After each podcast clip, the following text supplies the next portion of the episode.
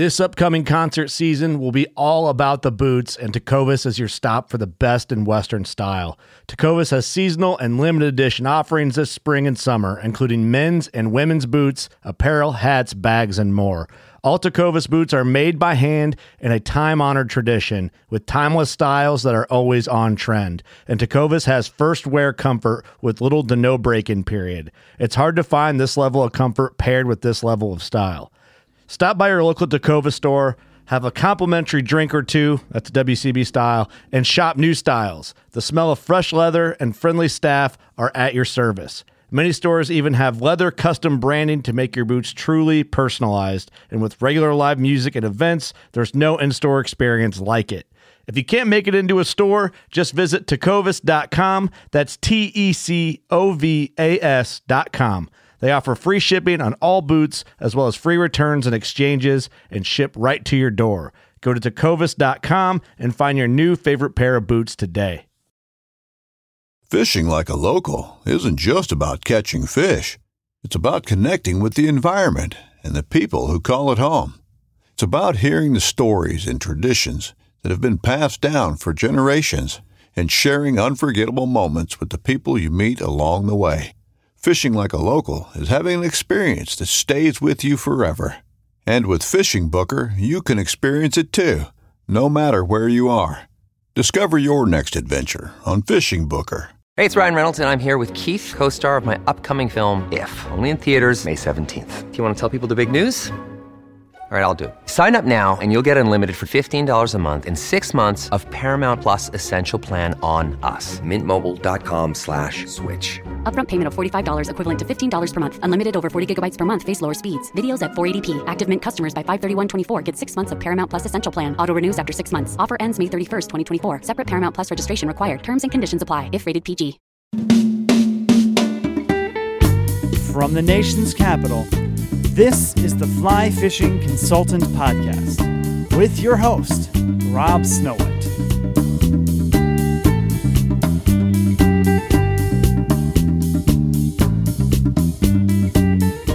Thank you for downloading the Fly Fishing Consultant Podcast. This is Series 1, Episode 42, The Tidal Basin. This podcast is brought to you today by the inventors at Grasshopper Outdoors, makers of the Monomaster, the Seatmaster, and fishing clips. You know the Monomaster, it's what we all use to wrap our little tidbits of monofilament in so we can save them and discard them at a later time. The Seatmaster is the newest product. It's a little extender that goes on the top of your wading staff. You cap it on there and then wedge your wading stick into any crevice or rock. Then you can lean on the top of your wading staff as a seat. It is great for the fatigued angler. The second newest product is the fish clips. The fishing clips are little clamps that hold your rods together when they're broken down in order to prevent line and rod tanglage walking to and from the stream. Hopefully, the fine people at Bass Pro Shops are going to start carrying the Seatmaster and fishing clips soon so you can avoid having to get them through the website. But if you want to get them through the website, please visit grasshopperproducts.com. Let's all give a big round of applause to Grasshopper Products. And the shout out for this episode is going to.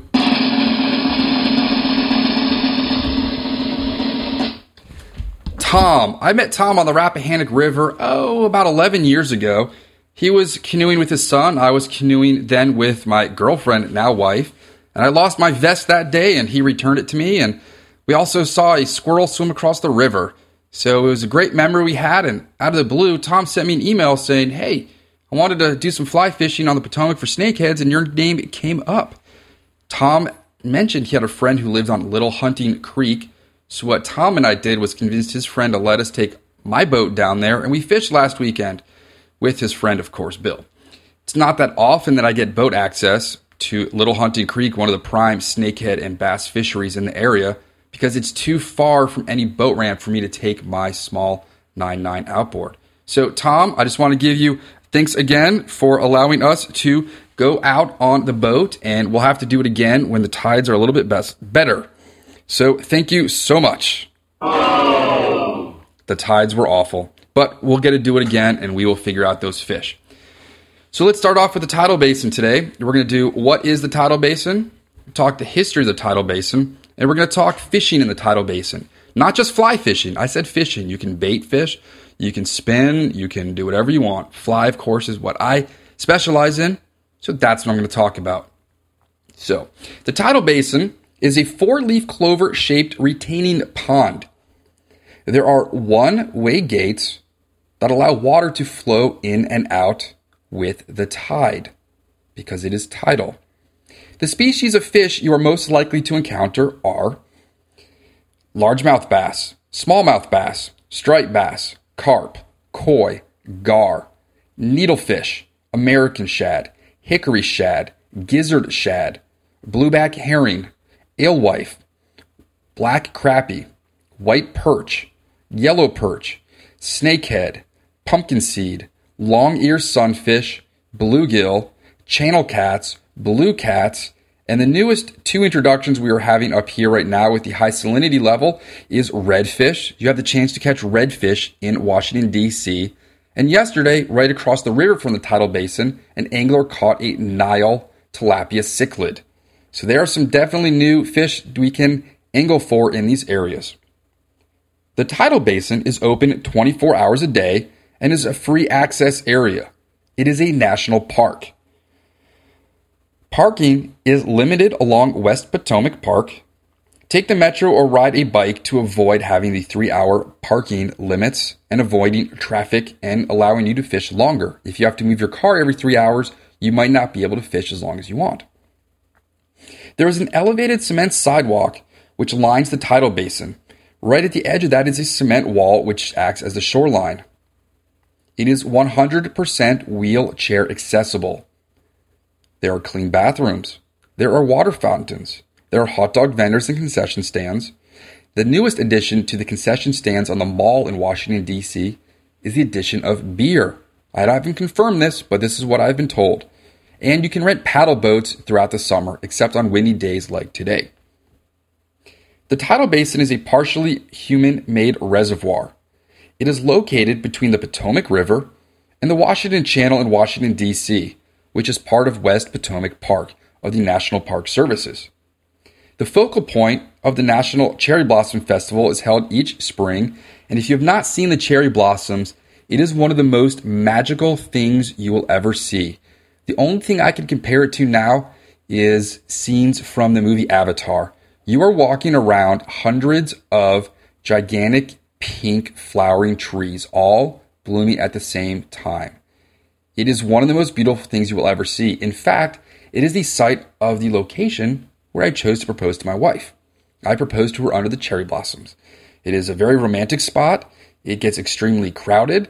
And the only thing you can compare it to in print or artwork is that painting of people sitting in the park. It is an impressionistic painting, and I can't remember who it's by. I want to say, I'm going to pause and tell you. Hold on. All right, I just did a little Googling, and it is not called a picnic in the park. It is Georges Seurat's A Sunday Afternoon on the Island of La Grande Jatte. And it says, this is just a little tidbit, sidebar. George Seurat spent over two years painting a Sunday afternoon, focusing meticulously on the landscape of the park. He reworked the original as well, blah, blah, blah, blah. We'll have a picture of this Sunday afternoon on the island of La Grande Jatte, 1884. But it looks very similar to the tidal basin. And I'm telling you, it is the, one of the most beautiful things you will ever see. It should be on one of those, you know, great wonders of the world lists. The Jefferson Memorial, the Martin Luther King Jr. National Memorial, and the Franklin Delano Roosevelt Memorial are all part of this. Additionally, the George Mason Memorial is off to the side and is often overlooked by people walking around. It is situated adjacent to the tidal basin along the Potomac River. Remember, there is no dancing inside the Thomas Jefferson Memorial. People will get arrested for doing that. The tidal basin covers an area of about 170 acres, also known as 43 hectares, and the average depth is 10 feet. Write that down. The tidal basin was designed in the 1880s to serve both as a visual centerpiece and as a means for flushing the Washington Channel a harbor which is separated from the Potomac River by fill lands where East Potomac Park is situated. When you dig out the tidal basin, you have to deposit the land somewhere else, and that makes what is now known as from what I believe from reading, is Hains Point Park. You have all these fish vendors now in Washington Harbor, and when they're done, they throw all their fish scraps in the water. Things just sit there and smell disgusting every day, especially in the summer. When you drive by, it stinks. So if you have water flushing in and out because it's fed by the Anacostia River, which is basically zero drop in elevation, so there's very little flow. So the Anacostia cannot flush out the harbor. So they built a tidal basin to flush water in and out, get rid of all that nasty stuff. There's a major storm coming in, so let's hope I don't lose power. I seem to always record these on inclement weather days. It's getting really dark in here. We're under a tornado watch until 7. And if you're keeping track, it is Tuesday, September 18th, 2012. Major Twinings, as in, not as in the tea, but read it the same way as Twinings tea, had the idea to create a tidal reservoir, which was then known as Twinings Lake, and use what they had to flush the Washington Channel, and the design was carried out by Colonel Hains. The tidal basin, which exists today, was not laid out until after World War II. The basin is designed to release 250 million gallons of water captured at high tide twice a day. Write that down. The inlet gates are located on the Potomac side of the basin underneath the Ohio Drive Bridge. Write that down. These allow water to enter the basin during high tide. During this time, the outlet gates on the Washington Channel side close to store incoming water and block the flow of water and sediment into the channel. As the tide begins to ebb, the general outflow of water from the basin forces the inlet gates to close. This same force is then applied to the outlet gates, which open into the channel. Silt buildup is swept away by the extra force of water running from the tidal basin through the channel. The gates are maintained and navigable by the Army Corps of Engineers. The top of the gates are blocked off by a chain link fence, so you cannot get in and out of the tidal basin with a canoe or kayak. These also prevent large objects from floating in, such as coolers, tree branches, trees, and a lot of other litter and debris that floats down the Potomac River. As part of the restoration and redesign of the Lincoln Memorial Reflecting Pool completed this year, Water is now being pumped from the tidal basin to fill the pool. You most notably know that from the scene in Forrest Gump when Jenny runs into the water and Forrest Gump runs after her. Approximately 3,750 cherry trees are situated on the tidal basin. Most of the trees are Yoshino cherry. The trees were a gift to the United States from Tokyo Mayor Yukio Ozaki in 1912. About 100 of these original trees still stand. Beavers in the 1990s attacked the trees, causing a local media frenzy. Several of the trees now have wire gates around them to prevent beavers from dining on these deliciously beautiful trees. Now for some historical tidbits from the Washington Bathing Beach and Tidal Basin area.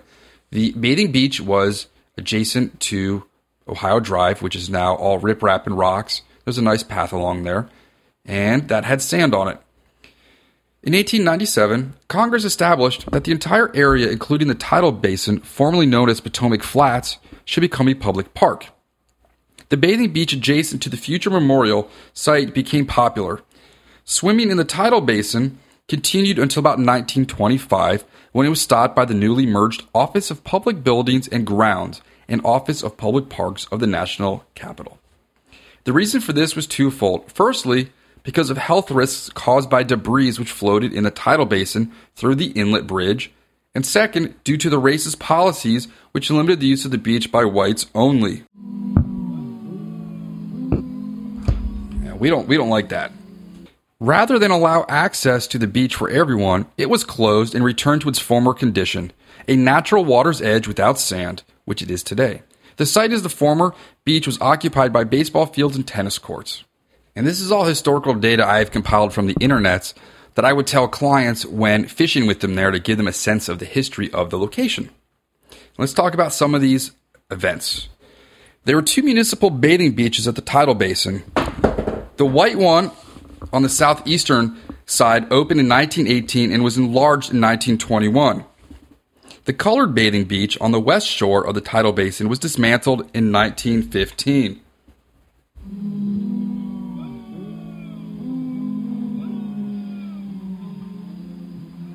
which may have been the same year it was built. Shortly after that, the white bathing beach was also eliminated. There were plans for a colored bathing beach on the Anacostia, evidently so the white beach could be reopened, but that doesn't seem to have panned out. In 1919, July 26th specifically, there was the Swimming Bathing Beach Parade at the tidal basin.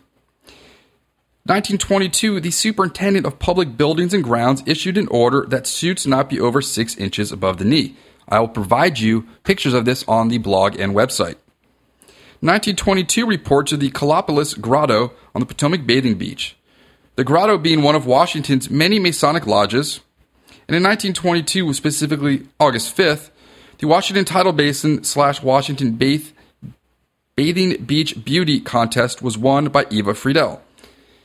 1923, the opening of the bathing beach had a three story diving platform in the middle. It's one of the coolest pictures I found while researching this topic. There are three levels, assuming 10, 20, and 30 feet, built in the middle of the tidal basin. I doubt anybody from the DC area knows that this even existed. I didn't know it existed until I started guiding the tidal basin and then started researching those background facts. In 1925, two men drowned and another one rescued from their automobile when the automobile in which they were riding in crashed through the guardrail and plunged into the tidal basin in Potomac Park. Shortly after midnight, the two victims were trapped in the big touring machine, which was submerged in 18 feet of water.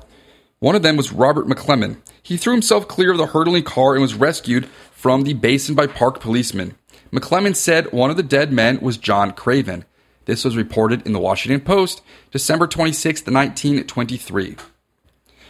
That's the background. Now let's talk about the meat and potatoes. How to fish the tidal basin. First off, you need a Washington, D.C. license. It's $13 for out of state, 11 in state. That's for the year. The Washington, D.C. fishing license is the best deal you're going to get. The easiest way to get one is online. There are links at my website, or just Google Washington, D.C. fishing license online. The other is at Fletcher's Boathouse at Fletcher's Cove. I have been told by park police officers at the tidal basin that you only need one fishing license per three anglers. Don't quote me on that if you happen to go in there without fishing licenses. This area is patrolled only by U.S. Park Police officers and U.S. Park Rangers. The park rangers do not ask for fishing licenses. I've only been asked once in about eight years for a fishing license by a police officer. You can use bait. I would recommend spam, spin, bait cast, or fly fish in the tidal basin. Yes, you can fish there. Walk the entire thing, all four leaf of the clover. I take three hours to do the entire circuit, which is limited actually by the parking. It just happens to work out that way. The tidal basin is a giant nursery for fish fry. You might see a school of shad fry or minnows go by with thousands of fish. The school might take up to two to three minutes to swim by you. There is so much bait in there that some days don't even bother fishing because your fly is not going to get differentiated between a bait fish and a real fish. And the predatory fish, which you're fishing for, won't be able to see the difference. There's so many that you might just end up snagging all these bait fish in the schools as you retrieve your fly. The water on most days is generally calm, with about one foot of visibility at high tide. It is going to be more calm in the morning and in the evening when there are less winds because the atmosphere hasn't heated up and started to create areas of low pressure, which high pressure will then fill up, which causes wind. Fish along the walls fish will literally be under your feet. I try to explain that to people. The wall ends and there's water. The fish stack up against the wall. You don't really need to cast far here, they are under your feet. This episode is brought to you by Reese's Peanut Butter Cups. In breaking news, leading scientists worldwide are conducting experiments to determine if Reese's Peanut Butter Cups are the perfect combination of peanut butter and chocolate. However, it appears the study was inconclusive, as the scientists couldn't help but eat all the Reese's. Because when you want something sweet, you can't do better than Reese's. Find Reese's now at a store near you. Fish the moving tides. Fish the high tides under the trees where the fish will congregate. The fish will congregate under the trees for protection because there are a lot of predators of birds there, a lot of predatory birds. And two, it provides them shade. Fish don't have eyelids, and it also helps them maintain their homeostasis on hot days. Plus, the trees are full of bugs which fall in and the fish can then eat. Fish flooded waters along the tidal basin. With spinning gear, you can get further out into the water. Roll cast out from the edge of the cement or cast parallel to the cement wall laterally along the walls to cast. There may be some areas, including walk downs from memorials, there are steps behind you. You might have 100 yards, eh, not 100 yards, maybe like 300 feet, that you can back cast if there are no people walking behind you. Careful not to damage the cherry trees. Between the Kutz Bridge and the Martin Luther King Memorial is very heavily tree lined. You will catch lots of trees. Try not to yank your fly out and destroy the trees because they are part of the national park and they're beautiful. Walk the edges. This is a frequently asked question on forums and by clients and people I just tell to go fish the tidal basin. There is no wading. You cannot enter the tidal basin. There are ladders along it, which are probably for people that fall in by accident. People still ride their bike around it, even though you're not supposed to. Follow the concrete path that goes around the tidal basin. There are no need for waders because you are not going in. The one instance you may need waders is at high tide and flooded periods, where water will come up over the sides and go up onto the grass. I suggest wellies, which are knee high rubber boots. If you wear flip flops during this time of year, you will definitely get your feet wet. Either storm water or high tides will pool up along the concrete walkway and cause floods. You will notice that there are social paths where people take around the trees to avoid walking in the water. Do not fish near the paddle boats. This is marked by signs. Watch the English guys with their roach poles near Kutz Bridge fishing for carp. Talk to others that are fishing there, especially Harry. He sits on a bucket at the crappie hole. If you don't know where the crappie hole is, it is one quarter of the way from the FDR Memorial to the MLK Memorial. It is where the fence ends and the trees get thicker. There are people that have been fishing there for years and they can tell you some of their tips and tricks. I'm trying to tell you as much as I can now because I no longer guide there, but I still like to fish it myself. So I'm opening up one of my favorite all time fishing spots. You really only need three flies to fish the tidal basin a Clouser minnow in a variety of sizes, a beadhead nymph, and a popping bug. High tide and rain will congregate on the trail, which I already mentioned, so watch out for slick spots. Find the structure. At low tide, you will find fallen trees that have gotten in. There are loose rocks, there are pipes, and after storms, you can find all sorts of flotsam. Recently, it was an entire school of Coney Island whitefish. If you do not know what a Coney Island whitefish is, you will have to Google that. Watch your head. There are low branches. If you're wearing a hat and you are watching the water, you are going to walk into trees. Watch out for tourists. They will be everywhere. What kind of fly rods do you need? I would not go in there with anything under a 5 weight. You really don't know what you're going to catch. I went out carp fishing one day and ended up with a 34 inch snakehead. What kind of line? Floating line for the most part. I would only use a sinking tip if very fast water was coming in under the Ohio Drive Bridge. Other than that, a sinking line or sink tip in the majority of locations will get you foul hooked on the bottom. Use up to 20 pound tippet. I say this because we have broken leaders and tippets on fish. I have had carp break 14 pound line, which is why I switched to 20 pound line. I had a client one day fishing a popper dropper nymph. She hooked a very large fish and then broke off the tippet, which was 20 pounds, on that fish. Never saw what it was, but it was against the wall, about 15 steps to the left of the water fountains at the FDR. I went back the next day and I caught a bluegill, which broke the tip on my eight weight. You never know what will happen in there.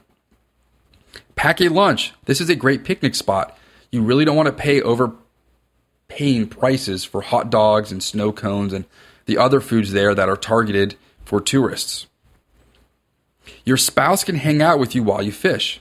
My wife, before we had the baby, would join me. She would either read on benches or sit in a lawn chair. There are lots of helicopters flying overhead. On a lucky day, you may see POTUS fly over. POTUS being President of the United States of America.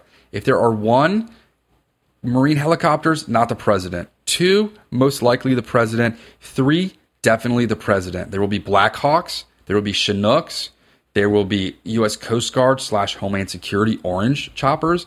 You will have U.S. Park Police, Hueys, and who knows what else. If you're a birder, you will see bald eagles, cormorants, pigeons, geese, ducks, terns, herons, egrets, and ospreys. Watch out for the cormorants when they're underwater. You may foul hook one. Do not lose your keys. I was fishing the tidal basin three summers ago, one of my best nights ever, and the carabiner on my keychain broke. I was crossing a field by the Jefferson Memorial. I spent three hours that night into the dark looking for my car keys. I did not find them. I called my wife, and you know what? I did not get a parking ticket. I was there for five or six hours.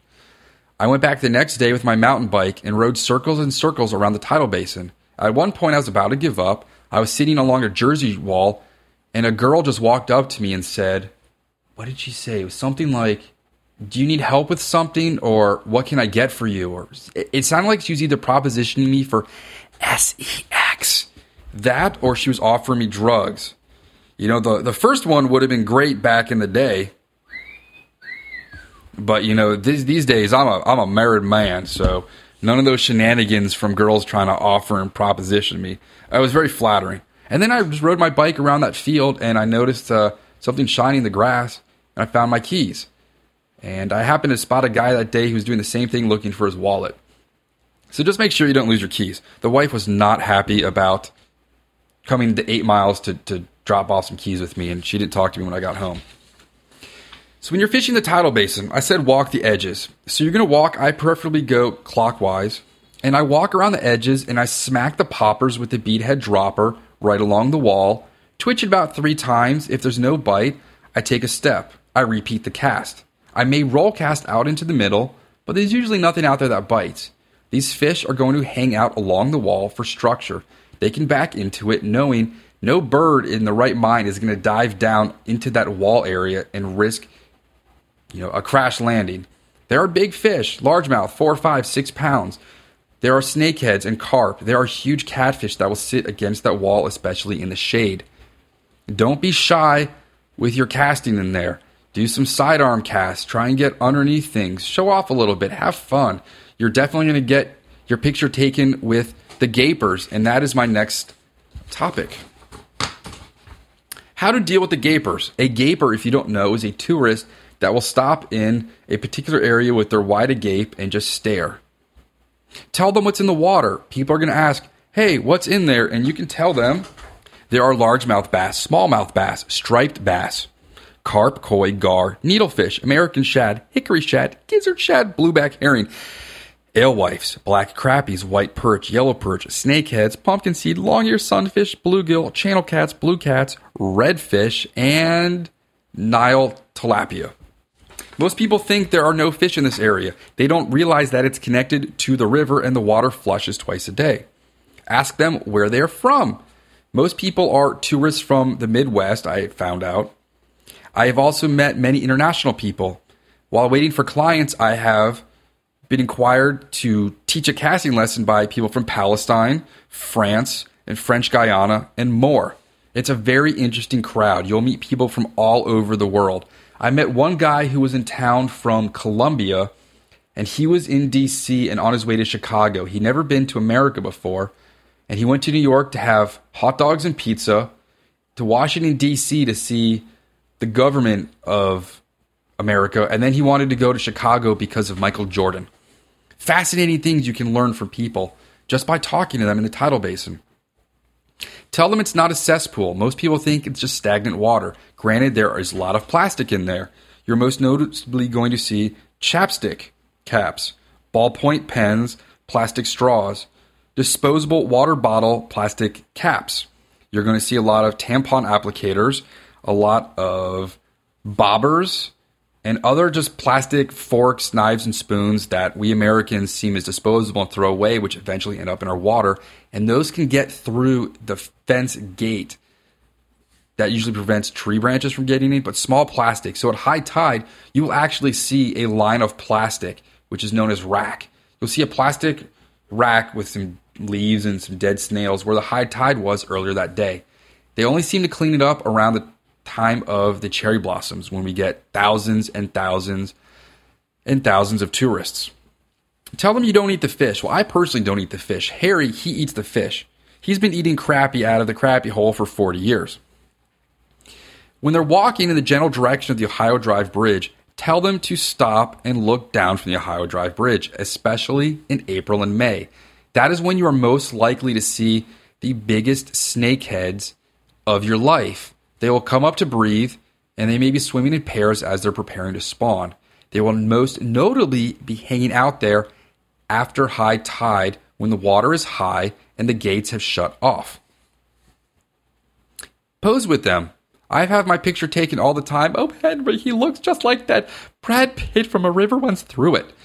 You're always going to get the A River Runs Through It comment. So pose with them. I had an uh, entire middle school from Sparta, New Jersey, friend me on Facebook. I used to put my cards out on top of the bridge when I was fishing with clients below, but I no longer can do that. There are going to be more gapers around during spring break and during summer times. The new Martin Luther King Memorial has increased the foot traffic, which makes back casting and roll casting a little more difficult. You know what you're doing, but these tourists don't know that you know what you're doing. They're all concerned and freaked out that you're going to hook them on your back cast. This also means that parking is going to be less available. One tour bus will take up three to four spots. It's freaking crowded as a crowd can get during the cherry blossoms, so be prepared. It is the most beautiful time of year, but it's also the most crowded. It's extremely cool to be able to catch a gar or a carp or a perch or a shad with that background behind you. Just mind you, you're really not going to find parking during the cherry blossom peak, and you're going to have to deal with people everywhere. You're going to have to fish the spots where most people can't get to. That being along the in and out waters, which is going to be closer to the outflow and the inflow. So under Ohio Drive Bridge and the outflow, there is a long place where tourists don't normally walk. Stand up on that bridge and observe. Look where the fish are hanging out and holding. You can see more than you think from that Ohio Drive Bridge and then just climb down and start throwing clousers. You want to fish dusk on an incoming tide. You want to fish dusk on an outgoing tide. Where you fish those is up to you. Write that down. You don't need a vest with a whole bunch of gear, just a shoulder pack or a sling pack or a couple flies stuck in your vest. Definitely take um, your camera with you. You never know what you're going to see. I was fishing with a, a friend last year and there was a huge thunderstorm and we saw a double rainbow over the Jefferson Memorial. The sunset will always go through the Jefferson Memorial, so if you want a really good silhouette of Thomas Jefferson, you should most definitely do that from the other side. I no longer guide in the tidal basin. It is not allowed for me, that makes sense, to fly fish there and make a profit. The Park Service does not approve of people profiting off of certain national parks unless you have a permit.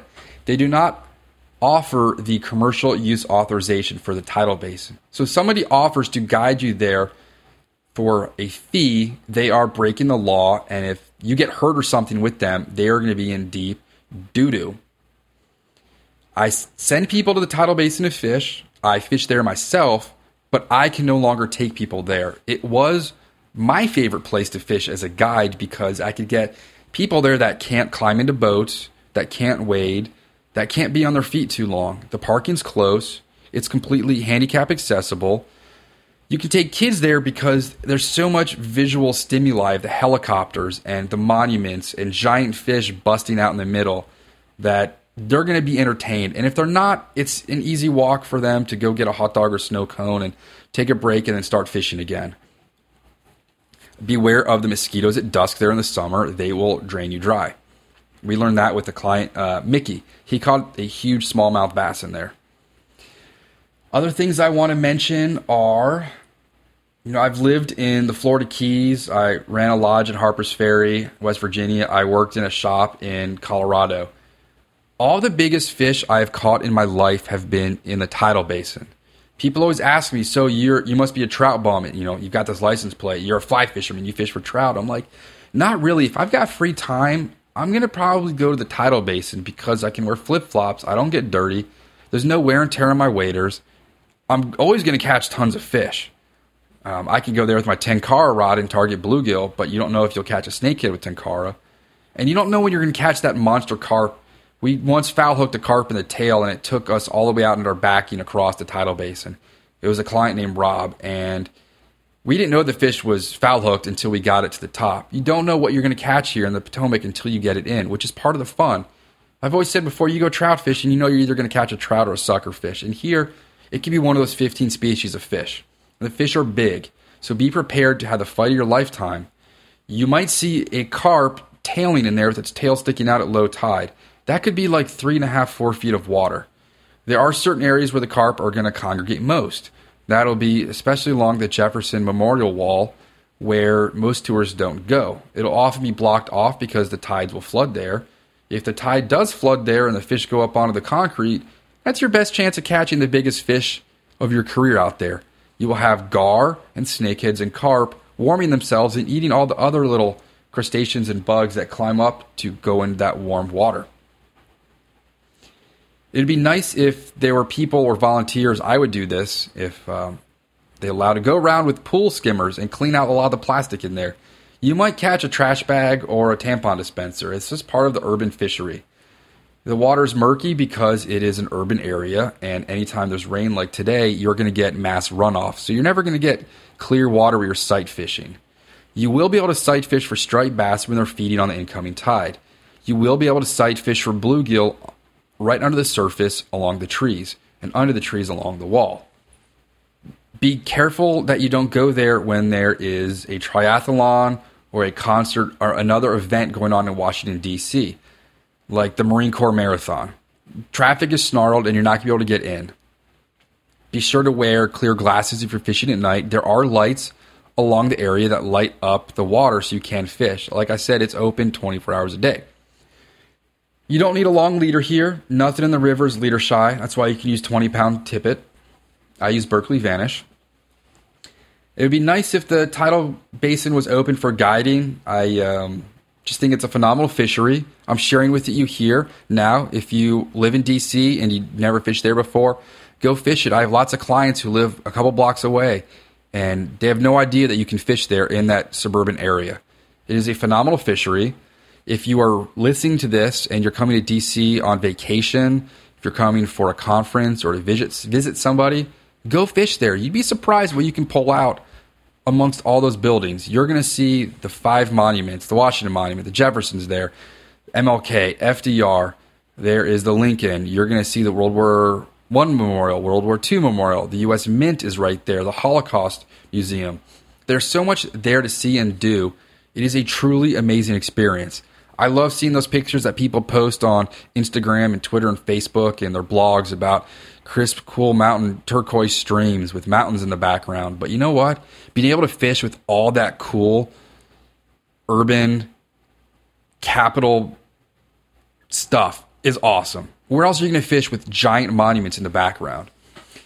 That's about all I have for this podcast. I'm going to put up maps and more on the website and blog. You can be sure to visit that for more information. The next podcast is by request. It is stories about fishing. So it's mostly going to be NSFW if you're listening without headphones. I will definitely put an 18 plus rating on it. This podcast has been brought to you by Grasshopper Products. This podcast has been produced by Freestone Media. And thank you for downloading. Please visit my website, robsnowhite.com, to book a trip in Washington, D.C. or around the D.C. metropolitan area. You can follow me on Twitter at robsnowhite and on Facebook fly fishing consultant. Thank you so much for downloading. I wouldn't be doing this if it wasn't for you guys. Have a good afternoon, and let's hope this rain doesn't stay around too long. We need the rain, but I want to go fishing for stripers. It's cool and dark out. Hey, and I wanted to mention that you need the Tide app. on your smartphone or check online at saltwatertides.com and either put in Washington National Airport or Washington Channel to find out high and low tides for the date you are fishing the tidal basin. That's it for now. Thank you for joining us for the Fly Fishing Consultant Podcast. For more information or to contact Rob, please go to www.robsnowhite.com.